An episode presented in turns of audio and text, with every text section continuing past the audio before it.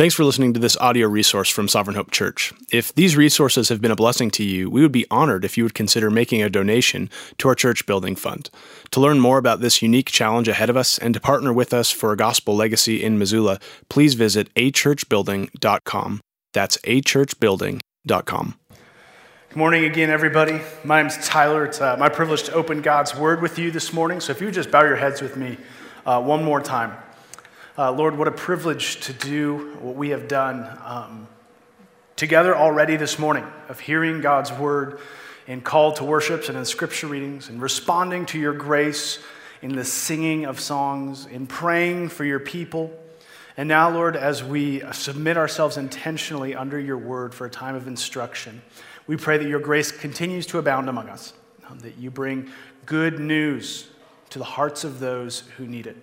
You bring repentance to hearts stuck in sin. And you bring change to hearts that are calloused in their hardships.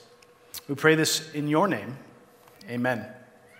Amen. So, uh, a couple years ago, uh, John Loon and I went to a conference in Oregon, and it was my job to secure the rental car when we got over there. And so I called the, the rental car company, and I was talking to this lady who sounded like she was talking to me on a phone that was across the room from where she was sitting. And so it's one of those conversations where you say, like, I, I can't hear you. Um, but you say that enough and they resolve it enough that now it's just awkward to keep bringing it up. And so, still not hearing her, we continued with the reservation. Um, and we were flying into Portland, and so I was trying to reserve. Um, I don't know why I didn't use the internet. Like the internet didn't exist on this day. But here I was on the phone with this lady, and uh, she's like, You want the Portland airport? I'm like, Yeah, the Portland airport. she's like, You want the main Portland airport? And I was like, uh, I've flown into Portland a number of times. I know there's a bunch of municipal airports in the area. So I'm like, Yeah, the main Portland airport, PDX. And uh, we're like yelling at each other over the, the audio issues with the phone call. And so we land in Portland and we go to the rental desk.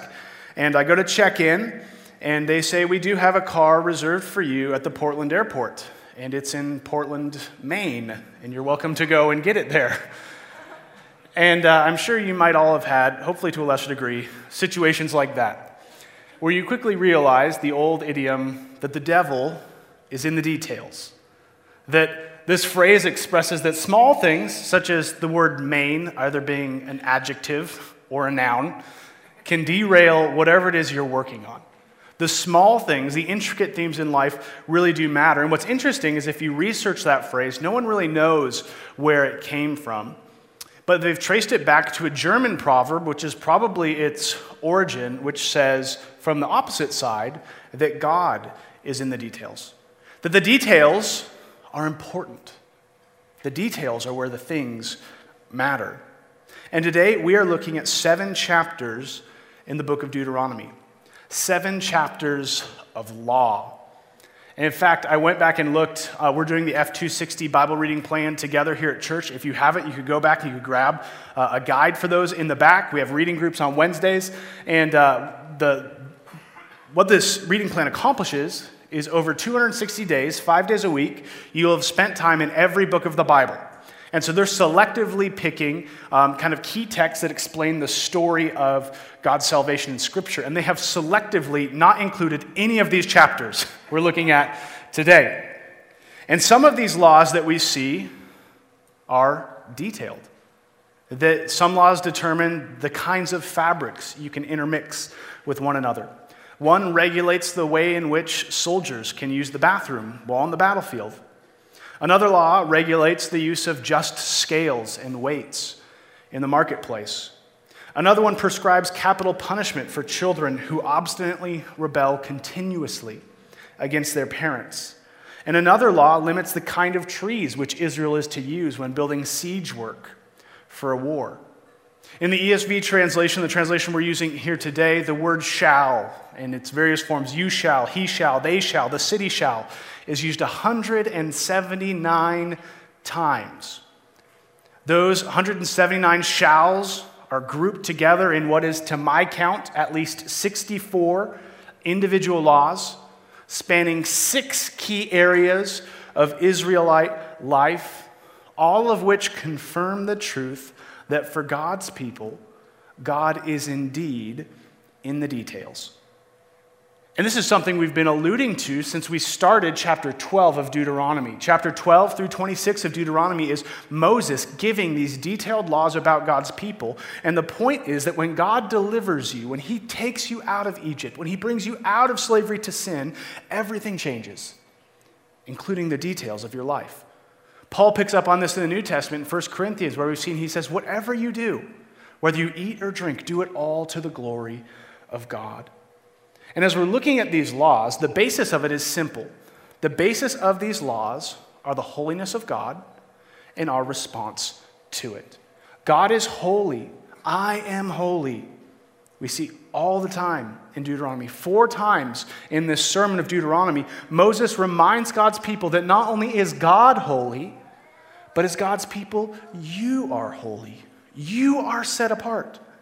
And God's law exists to protect God's people as set apart. It protects them as holy so that they might have the benefit of enjoying God, being with their holy God. A holy God demands holy people, and the law is what keeps them there. So, in light of all of this, we're going to spend time today uh, going into a detailed exegesis of all 64 laws in 10 minute increments and then we can have more burritos. Uh, no, what we're going to do is we're going to look at three key truths about the law that we see in Scripture, and we're going to see what that means for us. And first, we're going to see the problem of the law, the principles of the law, and the priority of the law. So we're going to see the problem the law provides, the principles which uh, make up the law, and then the priority that stands as the chief center of the law. And because of the scope of our text today being how broad it is, um, I'm going to summarize a lot of what we see here, but I encourage you to go home and read chapters 19 through 26 of Deuteronomy. And you'll see um, kind of this big outline. Our first two points are going to deal with chapters 19 through 25. And then the last point is going to deal with chapter 26.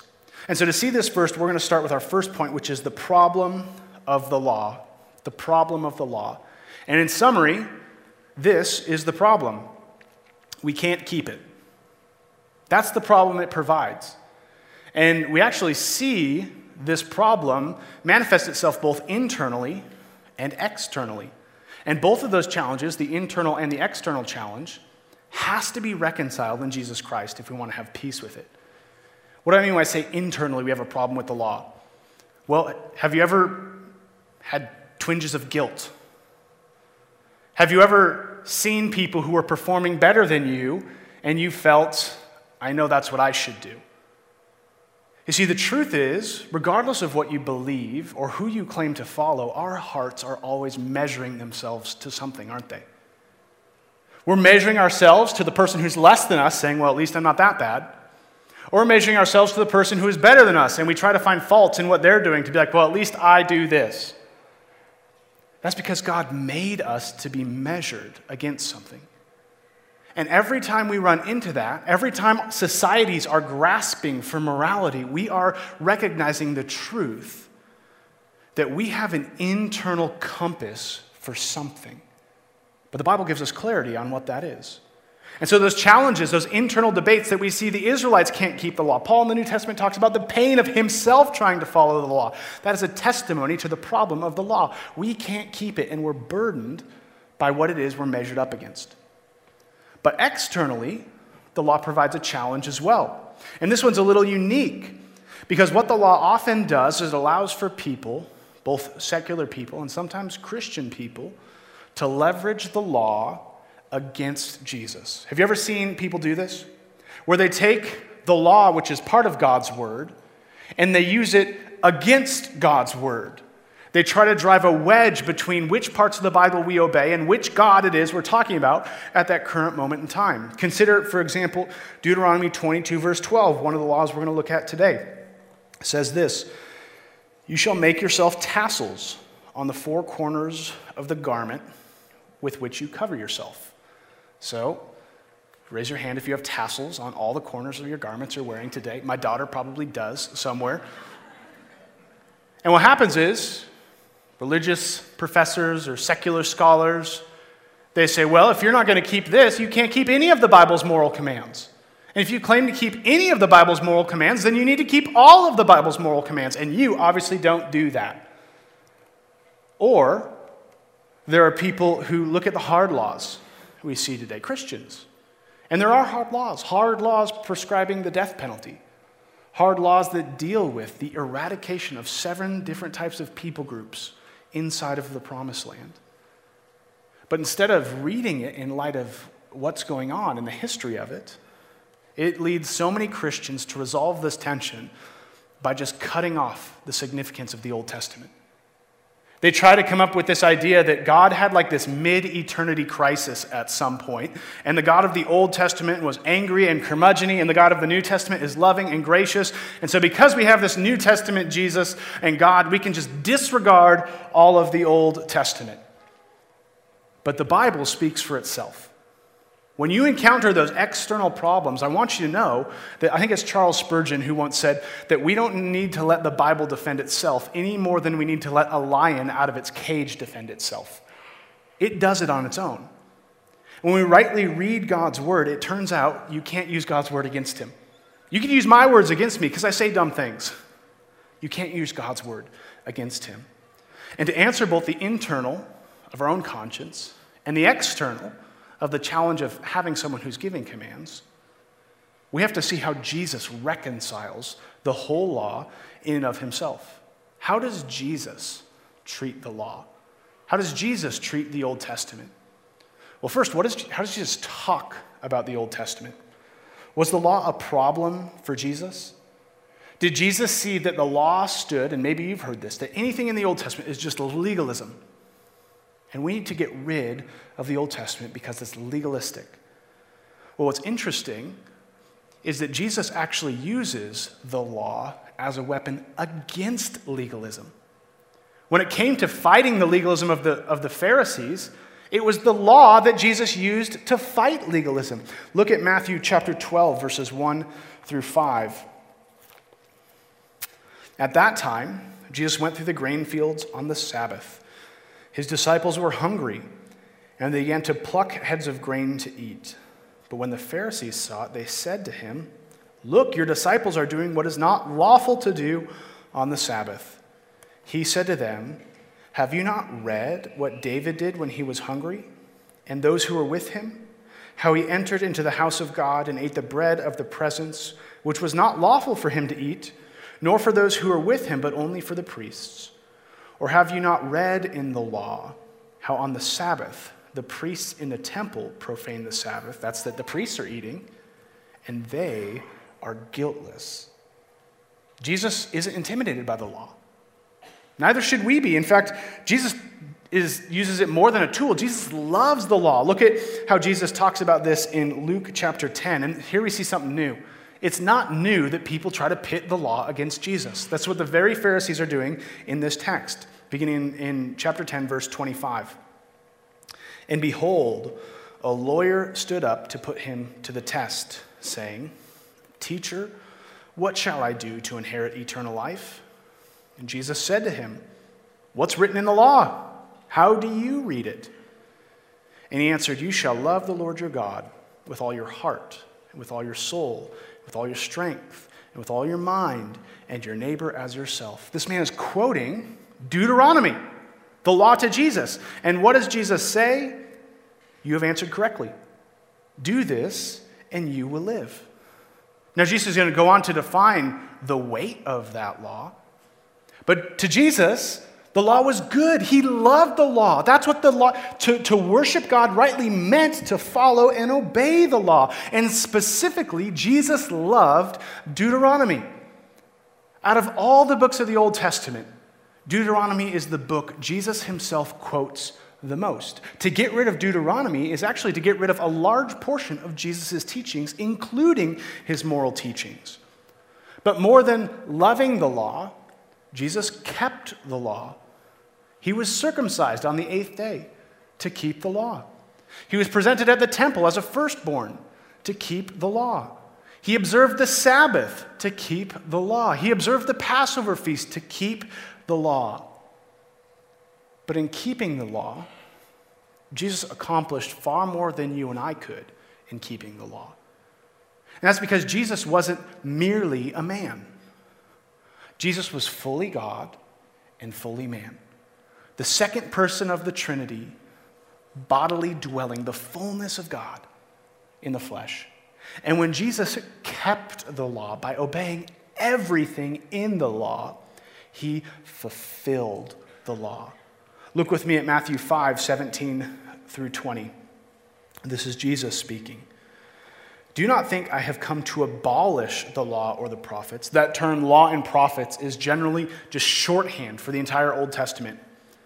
I have not come to abolish them, but to fulfill them. For truly I say to you, until heaven and earth pass away, not an iota, not a dot will pass from the law until all is accomplished. Therefore, whoever relaxes one of the least of these commandments and teaches others to do the same will be called least in the kingdom of heaven. But whoever does them and teaches them will be called great in the kingdom of heaven. For I tell you, unless your righteousness exceeds that of the scribes and of the Pharisees, you will never enter the kingdom of heaven. So what's Jesus' point here? The point is, is as our hearts tell us, we are constantly measuring ourselves to something. And what we are measuring ourselves to is God's standard of righteousness, God's standard of perfection, His standard of goodness, His standard of holiness. That is what we were meant to live life as. But in order to meet that requirement and to not be condemned by it, means you had to have righteousness that exceeded that of even the Pharisees, the superstar obeyers. You had to be more holy than even they were. And Jesus is using this point rhetorically, meaning you can't be. You cannot be good enough to meet this law. I have to meet it. Everyone fails at obeying the law. This is why Moses includes in Deuteronomy, and we've seen it throughout Deuteronomy, cases of punishment. Why does punishment exist? Because Moses knows people are going to fail. And he knows that when you fail, discipline is needed. Look at what Moses says in one of these cases of discipline in Deuteronomy 21 22 through 23. And if a man has committed a crime punishable by death, and he is put to death, and you hang him on a tree, his body shall not remain all night on the tree, but you shall bury him the same day. For a hanged man is cursed by God. You shall not defile your land the Lord your God is giving you as an inheritance. And so Moses, at the back end of this text, is saying that because this land is good and holy, it shouldn't be littered with rotting corpses. It's a holy land. But he's also affirming that sometimes when punishment is worthy of the death penalty, that that man is to hang in public on a tree as a warning of the weight of breaking the law. So that you might stand in fear and say, I don't want that to be me. I choose to obey. He tells them that those who have broken the law are under the curse of God. But Paul grabs this text from Deuteronomy 21 and look at what he does with it in Galatians chapter 3 beginning in verse 10. For all who rely on works of the law are under a curse. For it is written, Cursed be everyone. So he's actually quoting Deuteronomy here again. Cursed be everyone who does not abide by all things written in the book of the law and do them. Now it is evident that no one is justified before God by the law, for the righteous shall live by faith. But the law is not of faith. Rather, the one who does them shall live by faith. So, what is he saying here? Now he's coming to a summary. No one meets the law. What does this mean? Christ redeemed us from the curse of the law by becoming a curse for us. For it is written, here he goes to quote Deuteronomy 21 Cursed is everyone who hangs on a tree. So, why did Jesus have to die? It's funny how many theological systems come about based off the answer you have to that question. Why did Jesus have to die? Jesus died hung on a tree to show us firsthand the weight of breaking God's law. Breaking God's law demanded death. The greatest commandment Moses gave, the summary commandment of all the law we saw earlier in Deuteronomy, that we saw the lawyer quote to Jesus himself, which Jesus affirmed is love the Lord your God with all your heart, soul, mind, and strength, and love your neighbor as yourself. To break that at any point, James tells us, is to break the whole law. This is not grading on a curve, this is pass fail. To have failed at any point in worshiping God, to have failed at any point of loving other people, is to be under the curse of the law. And seeing the cross of Christ reminds us of the wages of our sin. It demands death. That's the problem of the law. But more than that, more than simply reminding us of the penalty, Paul says Christ became the curse for you. He became the curse for you. When ISIS moved into Syria a couple years ago, there was a group of journalists who began reporting on social media over the internet the atrocities of the ISIS regime. And what happened was ISIS didn't like it. It was breaking what they thought was codes of good conduct, of keeping the ISIS caliphate in well thought of order. And so, what they did is they began to hunt down these journalists. And when they would find one, they would execute him and they would hang his body in the public square. And they did this to show the kind of punishment that such lawlessness endured. They did it so that other journalists would see it and think twice about how they're living their lives. Which meant the rest of the journalists in these ISIS controlled cities, they knew the weight and the risk of their rebellion. And they spent their lives living in the shadows trying to avoid the same sentence. They still lived as cursed men. And maybe that's how you feel when it comes to hearing the Bible's words on righteousness and obedience and judgment. That you see the wages of your sin and you are terrified of what God might do if he were to find you. But when Jesus became the curse for us, when he was hanged on a tree in our place, he not only warns us of the danger of sin, but he actually removes the curse from us by becoming the curse for us. When we see what Jesus has done, it actually calls us out of the shadows of sin and into the open because, as Paul says in Romans 8, we no longer live as condemned men. Christ has set us free, and there is now, therefore, no condemnation for those who are in Christ's, Christ Jesus. Jesus is not just a reminder of the punishment of law breaking. He is actually the substitute for your law breaking. That's what the gospel is. The gospel is that Jesus obeyed perfectly and you didn't. And Jesus went to the cross for sins he didn't commit so that he could give his righteousness to those who had committed them. Do you believe that Jesus? Brothers and sisters, freedom from the curse of sin does not come when you see the punishment of the cross. It comes when you see the substitution of the cross. The gospel is not just that sin demands death. You can find any religious system that tells you that your failures result in your death. But the good news of the gospel is that Jesus loved us enough to take our punishment if we have faith in him. What a good God. But because of that, if we're found in Jesus, the law doesn't get erased. That's why we don't just cut off the first two thirds of our Bible. In fact, we fulfill the law. All of the standards of the perfect law are fulfilled in us through Jesus. That's how perfect Jesus is. He was so perfect that his perfect fulfillment of all 64 of these laws, plus the hundreds of other laws in the Old Testament, he fulfilled them perfect enough that you get it too. That's how perfect Jesus is. The gospel doesn't lower God's standards for perfection, it accelerates ours through Jesus Christ. So, why is it that we don't need to worry about the tassels on our clothes or the bacon in our bellies or the sausage we just had in those delicious breakfast burritos?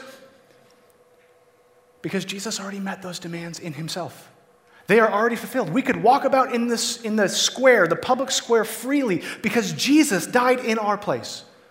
And we are counted as one who is always and wholly obedient.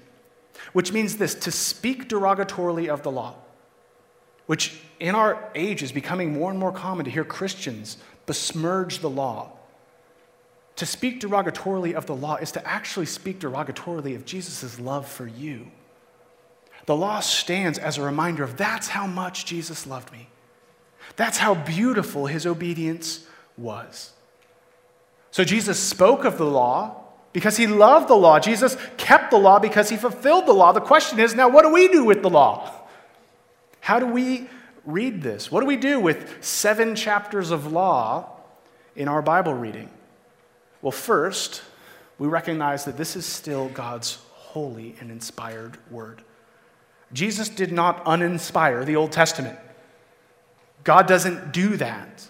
This is His word for our good. But under the banner of God's word, we learn to read the Old Testament as Jesus did. Jesus sets the standard for how we read and interpret the Old Testament. And we do it in two ways. We read it in its historic context, meaning when we're reading it, we understand that God was really speaking through his real prophet Moses to his real people Israel, who are getting real laws and about to inherit a real land, and they really needed God's word. But then we also read it redemptively. We read it in light of Jesus. That's to actually read the Old Testament backwards from the point of the cross. And this is actually the pattern that Jesus set for us in Luke chapter 24. After he is resurrected, he's talking to these two men, and look at the guidance he gives them when it comes to hearing and understanding the Old Testament. Jesus said to them, O foolish ones, slow of heart to believe all the prophets have spoken. So he's talking about the Old Testament. Was it not necessary that the Christ should suffer these things? What are these things? It's his death, burial, resurrection, and enter into glory. And beginning with Moses and all the prophets, he interpreted to them in all the scriptures the things concerning himself. Jesus wants us to read the Old Testament. But he wants us to read the Old Testament in light of how Jesus has fulfilled the Old Testament. He wants us to read it in light of the ways that it points to him, things concerning himself. And this is our second point today for us as New Testament believers. How do we look at this law? Well, we look at the principles of the law. This is our second point today the principles of the law. Jesus fulfilled the law, and then he calls us to go back and read the law but to read it in light of Him. And to do that, we need to begin to learn how to see redemptive principles in the law. And this is important because not only did Jesus fulfill the law, but we also see hard laws and, and seemingly easy laws. In fact, some of the laws we see today are remarkably liberal, even today, and they were certainly liberal in their time. We see laws for the sake of protecting nature. We see prohibitions where the Israelites are prohibited of returning slaves to to escaped slaves to masters so that they might, might not be punished um, more than they should be. We see him seeking to protect the rights of women in both marriage and divorce. We see calls for the court to be unbiased when dealing with the vulnerable and neglected. But then we see laws that are seemingly more conservative. There are places, even inside of difficult marriage, where Moses prohibits divorce at any point. He prohibits cross dressing and prostitution. He requires lex talionis, or eye for an eye, the law of retaliation, and in some cases enforces the death penalty on those caught in adultery.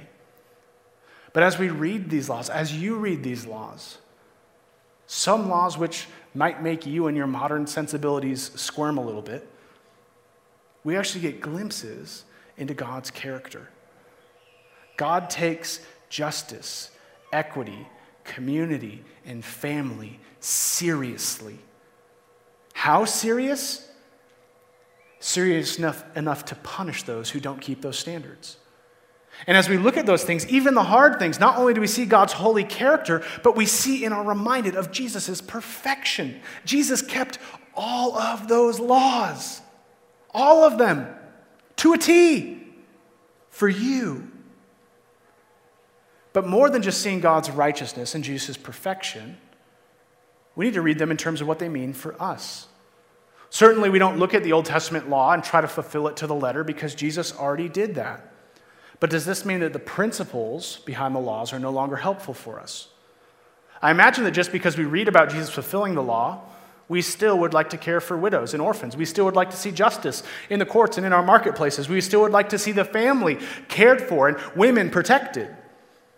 But instead of looking at the letter and exercising that, we learn to look at the heart behind the laws and we apply that to our own hearts and how we're responding in specific situations. Let me give you an example of this. This is how Paul teaches us how to interpret the law. And we see this via a rather obscure law from our passage in Deuteronomy today um, in 1 Timothy. 1 Timothy 5, 17 through 18. Paul says this Let the elders who rule well be considered worthy of double honor, especially those who labor in preaching and teaching. For the scripture says, you shall not muzzle an ox when it treads out the grain, and the laborer deserves his wages. So here Paul quotes Deuteronomy 25 24. If you have your Bibles, you could turn there. 25 24 says, Am I in the right place here? 25 4, excuse me. You shall not muzzle an ox when it's treading out the grain. Now, what is Paul doing in this text besides calling preachers big, dumb oxen? He's giving us a principle here that we should look at when it comes to how we interpret the Bible. Because what we do know is that Moses, when he gave this sermon back on the plains of Moab, looking into the promised land, when he spoke to the people, Deuteronomy 25 4, he was not thinking this is going to be a great point of application for preaching pastors in the New Testament. So, does that mean that we get to grab onto any old metaphor in the Old Testament and just interpret it however we want to. No. Paul was doing the good work of Bible reading. He was expositing this because he noticed something in Deuteronomy, the back half of 24 and the first part of 25. Look at this thrust. In the back half of 24, Moses begins a series of laws that start like this Don't withhold wages from a worker, give him his due. Don't punish a father for his son's sins they each get what they're owed. Don't pervert justice. Everyone is due it. Don't overharvest your fields. You have enough food, but leave some for those who also deserve to eat. If a man needs to be punished, punish him, but don't punish him beyond what he needs. And then lastly, don't muzzle an ox when he's treading out grain. Now, here's the thing. In 1 Timothy, Paul is saying, pay your pastors. Pay some of your pastors, those who labor in preaching and teaching. It would have been really, really clear and really, really simple for Paul to go to Deuteronomy 24, where it says, Pay your worker. That's really clear. But he didn't. He went to this portion on an ox. Why? Because Paul realized this section of the law has to do with people getting what they're owed, people getting what they're due. And here he says, if an ox get what he owes, while he works, don't you think your preaching elders should too?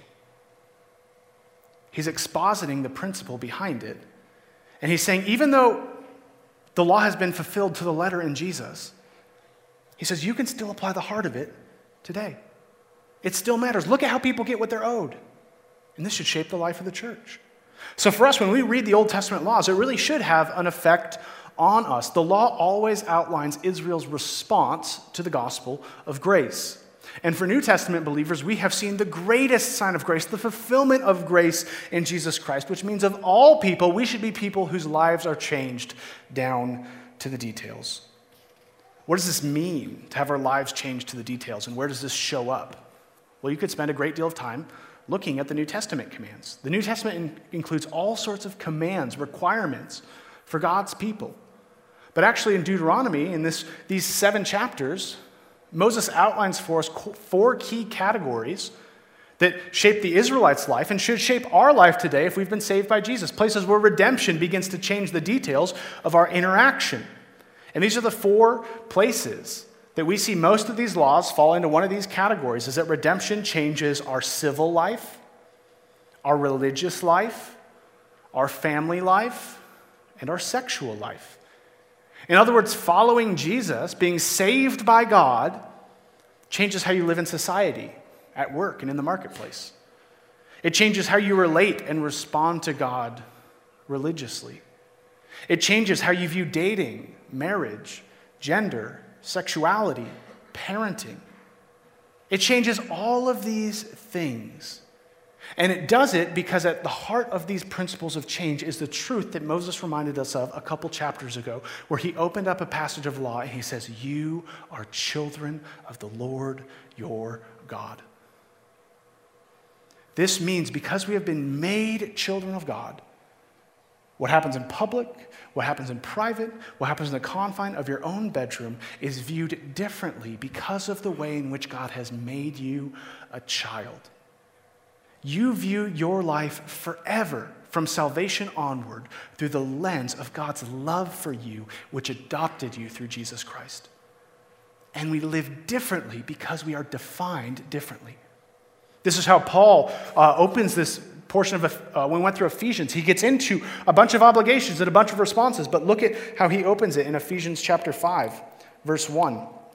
Therefore, be imitators of God as beloved children. Being loved by God changes all the spheres of our life.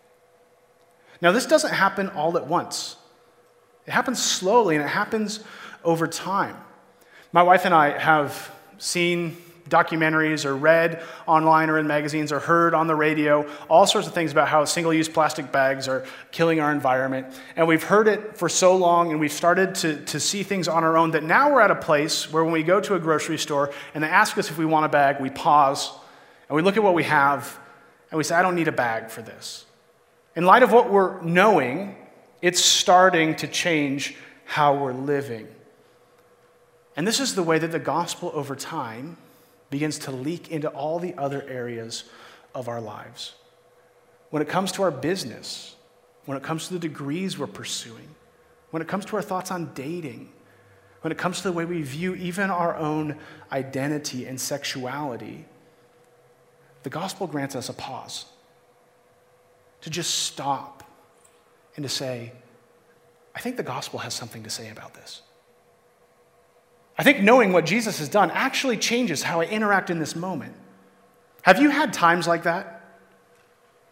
And if not, what does it take to build those pauses into your life to say, the gospel means something here? And I need to think about what that means and, and follow it accordingly. Because this is how Jesus wants us to read Deuteronomy 19 through 25. They show the beautiful righteousness of Jesus, of what he fulfilled, but they also show the way in which our redemption changes our lives across the board. The seemingly ordinary details are conformed to the obedience of following God. The primary principles of the law are Jesus' righteousness and our response to his grace. That's what it's after. The law shows, when you're reading it, the righteousness of Jesus and your response in grace. Grace changes us. And you can't lose sight of this priority. And this is why Moses goes where he goes in chapter 26. And this is where we see in closing the priority of the law. After Moses spends what's probably an hour um, not summarizing uh, seven chapters worth of law, but preaching seven chapters worth of law to his congregation, this is how he begins to button up the section what Paul read for us earlier, chapter 26, verses 1 through 11. When you come into the land that the Lord your God is giving you for an inheritance, and have taken possession of it, and live in it, you shall take some of the first of all the fruit of your ground, which you harvest from the land that the Lord your God is giving you. And you shall put it in a basket, and you shall go to the place that the Lord your God will choose to make his name dwell there. And you shall go to the priest who is in office at that time, and say to him, I declare today that the Lord your God, or I declare to the Lord your God that I have come into the land that the Lord swore to our fathers to give us. Then the priest shall take the basket from your hand and set it down before the altar of the Lord. And you shall make response before the Lord your God. And this is what you'll say A wandering Aramean was my father. He went down into Egypt and sojourned there, few in number, and became a nation, great, mighty, and populous. And the Egyptians treated us harshly and humiliated us and laid on us hard labor. Then we cried to the Lord, the God of our fathers, and the Lord heard our voice and saw our affliction, our toil, and our oppression. And the Lord brought us out of Egypt with a mighty hand and an outstretched arm, with deeds of great terror, signs, and wonders. And he brought us into this place and gave us this land, a land flowing with milk and honey. And behold, now I bring the first of the ground which you, O Lord, have given me. And you shall set it down before the Lord your God, and worship before the Lord your God. And you shall rejoice in all the good that the Lord your God has given to you and to your house, you and the Levite and the sojourner who is among you. So I love what Moses is doing here. He knows we're human. He knows that anytime you listen to somebody talk for what's probably several hours at this point in time, specifically when the substance of what's being communicated are laws on laws on laws, that you might be prone to view law keeping and covenant obedience as a burden. That maybe, like you in your 8 a.m. biology lecture, you're looking across over the Jordan, over the river into the promised land with eyes glassed over, thinking this is going to be great. And Moses is like, I need to lighten the mood. Let's talk about tithes for a minute. but that's where he goes. But what's interesting is, is maybe you felt it when we read it. There really is a miracle in this tithe giving. There is something worthy of celebration. There is goodness to be rejoiced in. He says this He says, One day you will get into the promised land. And not only will you be there, but you will be there long enough for your fields to produce fruit for your livestock to produce offspring. And when that happens, you take that fruit, that offspring, and you go to the place and you offer them as a tithe. And for the first time in forever, you are not offering harvests as a wanderer. You are not offering the fruit of Egypt. You are offering the produce of your land. You are in the land, the land that God promised to give you. The land that time after time after time your sin prohibited you from getting to. God kept his covenant to you. And you're here. And what you offer is the fruit of God's promise. And then he says, You make a response. You, Israel, remind yourself of this. My father was a wandering Aramean. He started with nothing. His people grew up in slavery, but you, God, you heard our cries. You heard our oppression. You heard our toils, and you carried us here. And now we have cities of our own, and produce of our own, and a God of our own. You have fulfilled our wildest dreams. And this is proof. And Moses says to his people, Do not forget in all of this law keeping, in all of this tithing, what God has already done. And he knows they need to be reminded of this constantly. That's what he spends the first 11 chapters on. Hey, Israel, you forget lots of stuff. Don't forget this. And we forget too. We forget what God has done. And this is why Moses transitions in the very last part. He steps aside from law giving and he begins to actually reaffirm this covenant here with Israel there, with Moses there, and with God there on the plains of Moab. And look at what he says, beginning in verse 16 of chapter 26. This day, so this is Moses, the Lord your God commands you to do these statutes and rules. What is he reflecting on? Everything from chapter 25 back to chapter 12 to do these rules. You shall therefore be careful to do them with all your heart and with all your soul. You have declared today that the Lord is your God, and that you will walk in his ways and keep his statutes and his commands and his rules and will obey his voice. And the Lord has declared today that you are a people for his treasured possession, as he has promised you and that you are to keep all his commandments, and that he will set you in praise and in fame and in honor high above the nations that he has made, and that you shall be a people holy to the Lord your God as he has promised. So I hope you see the wonder of this text. And if you haven't, I want us to stop here until we get it. if you're someone who is always seeking to divide God as a God of grace in the New Testament, a God of wrath in the Old Testament, we need to see the goodness of this text. If you're someone who's constantly burdened, knowing that God has a righteous standard, that you're never going to meet it, and you're going to spend the rest of your life trying and trying and trying and trying, only to be disappointed, hear the good news of this text. Look at the beauty of this covenant that we saw in two parts. Part 1, verse 17, Israel says, You are our God, and we will walk after you. We will walk in your ways. We will keep your statutes, and we will obey your voice. And then part 2, God says, You are my people as I have promised you. Do you see the wonder of this? God's people say, We're your people, and we're going to do this and this and this and this. And in response, God did not say, When you've done those things, then you'll be my people. Instead, he says, Here, this day, you are God's treasured possession. Listen to this. With a lifetime of law keeping yet to come, they have not even crossed their, their, their toe hasn't gotten wet in the river. It won't actually get wet in the river. Um, when they cross the river, all of that future is still there.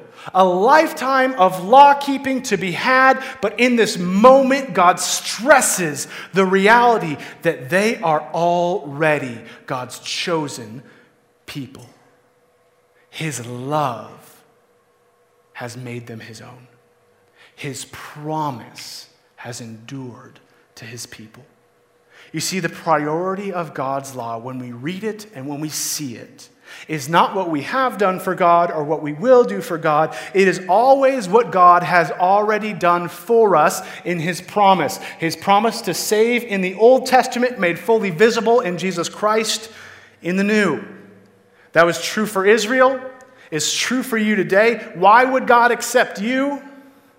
Because of what He's already done in Jesus Christ. Yet in this tension, this wonderful grace, God affirms the call to obey. And what's interesting is this call for obedience looks wonderful. Look back at verses 18 and 19. And the Lord declared today that you are a people right now for his treasured possession, as he promised you, and that you are to keep all of his commandments, and that he will set you in praise and in fame and in honor high above all the nations that he has made, and you shall be a people holy to the Lord your God, as he has promised. It begins and ends with the promise of God. So I want to say this in closing. Is oftentimes when we talk about Christianity, we talk about what it means to live out God's redemption in our life, it's really easy to focus and to say on what we don't have to do. That Christianity is the religion where you don't have to do anything. And that is true depending upon where you put that truth statement. Because if we are always reminding people of what we don't have to do as Christians, what might actually happen is that we not only confuse Christians, but we actually belittle God's grace in Jesus Christ. You don't have to do anything to be saved because you can't do anything to be saved. Jesus did all of the things for you. All you have to do is repent and believe in this wonderful Jesus, and that's it. But once you are saved, once you have been made a child of God, your relationship to obeying and to doing is different. My wife and I have started talking about uh, what it would mean and take to bring our kids to Disneyland. The problem,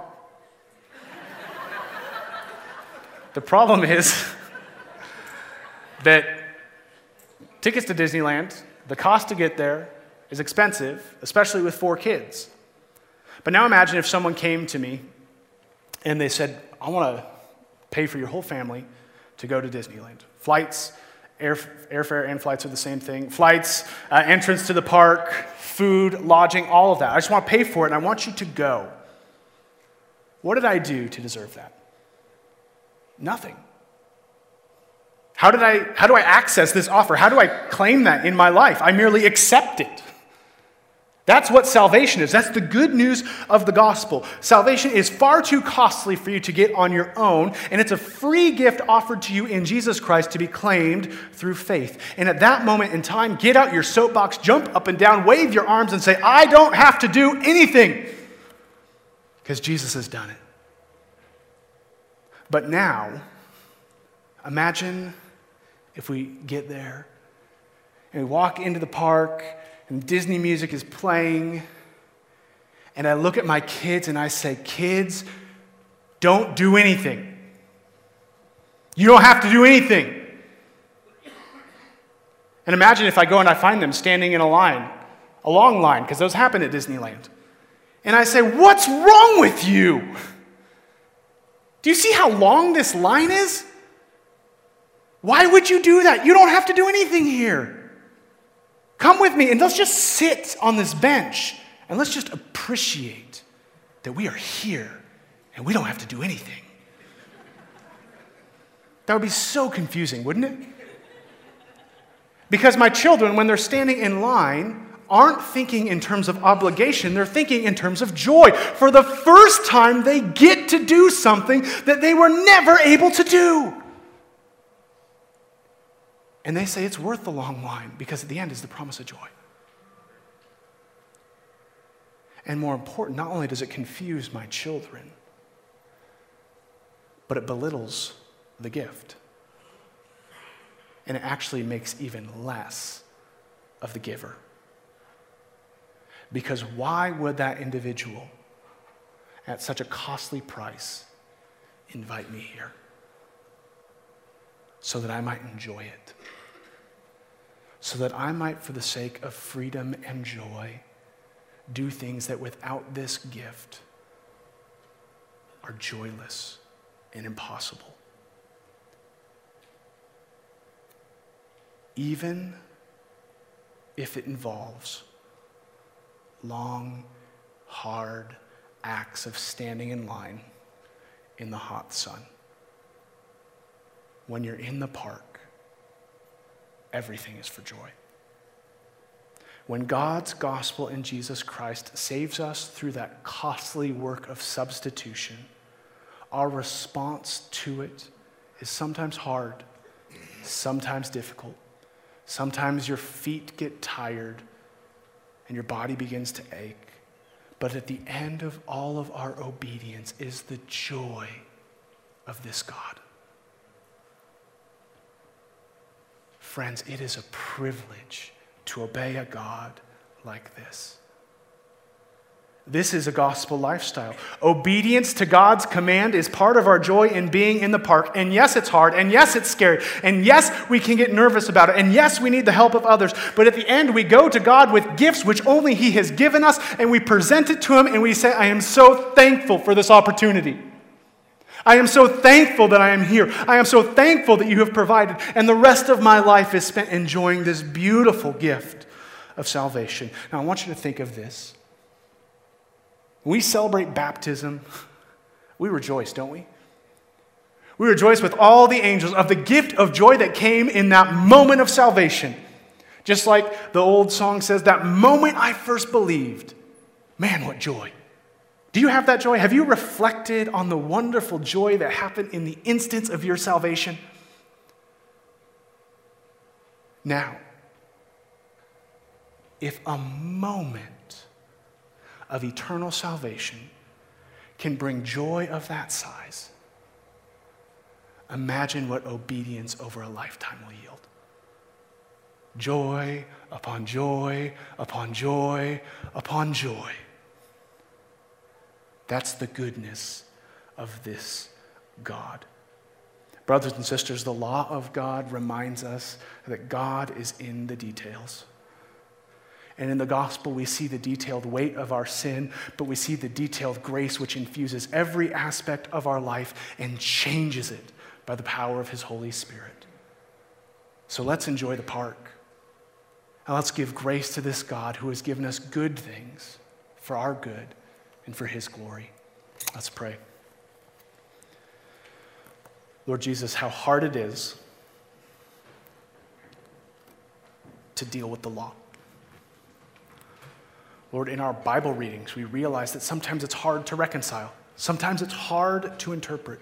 In culture, as they see that this loving God of grace does give commands, it's hard to stand rightly on sound theology.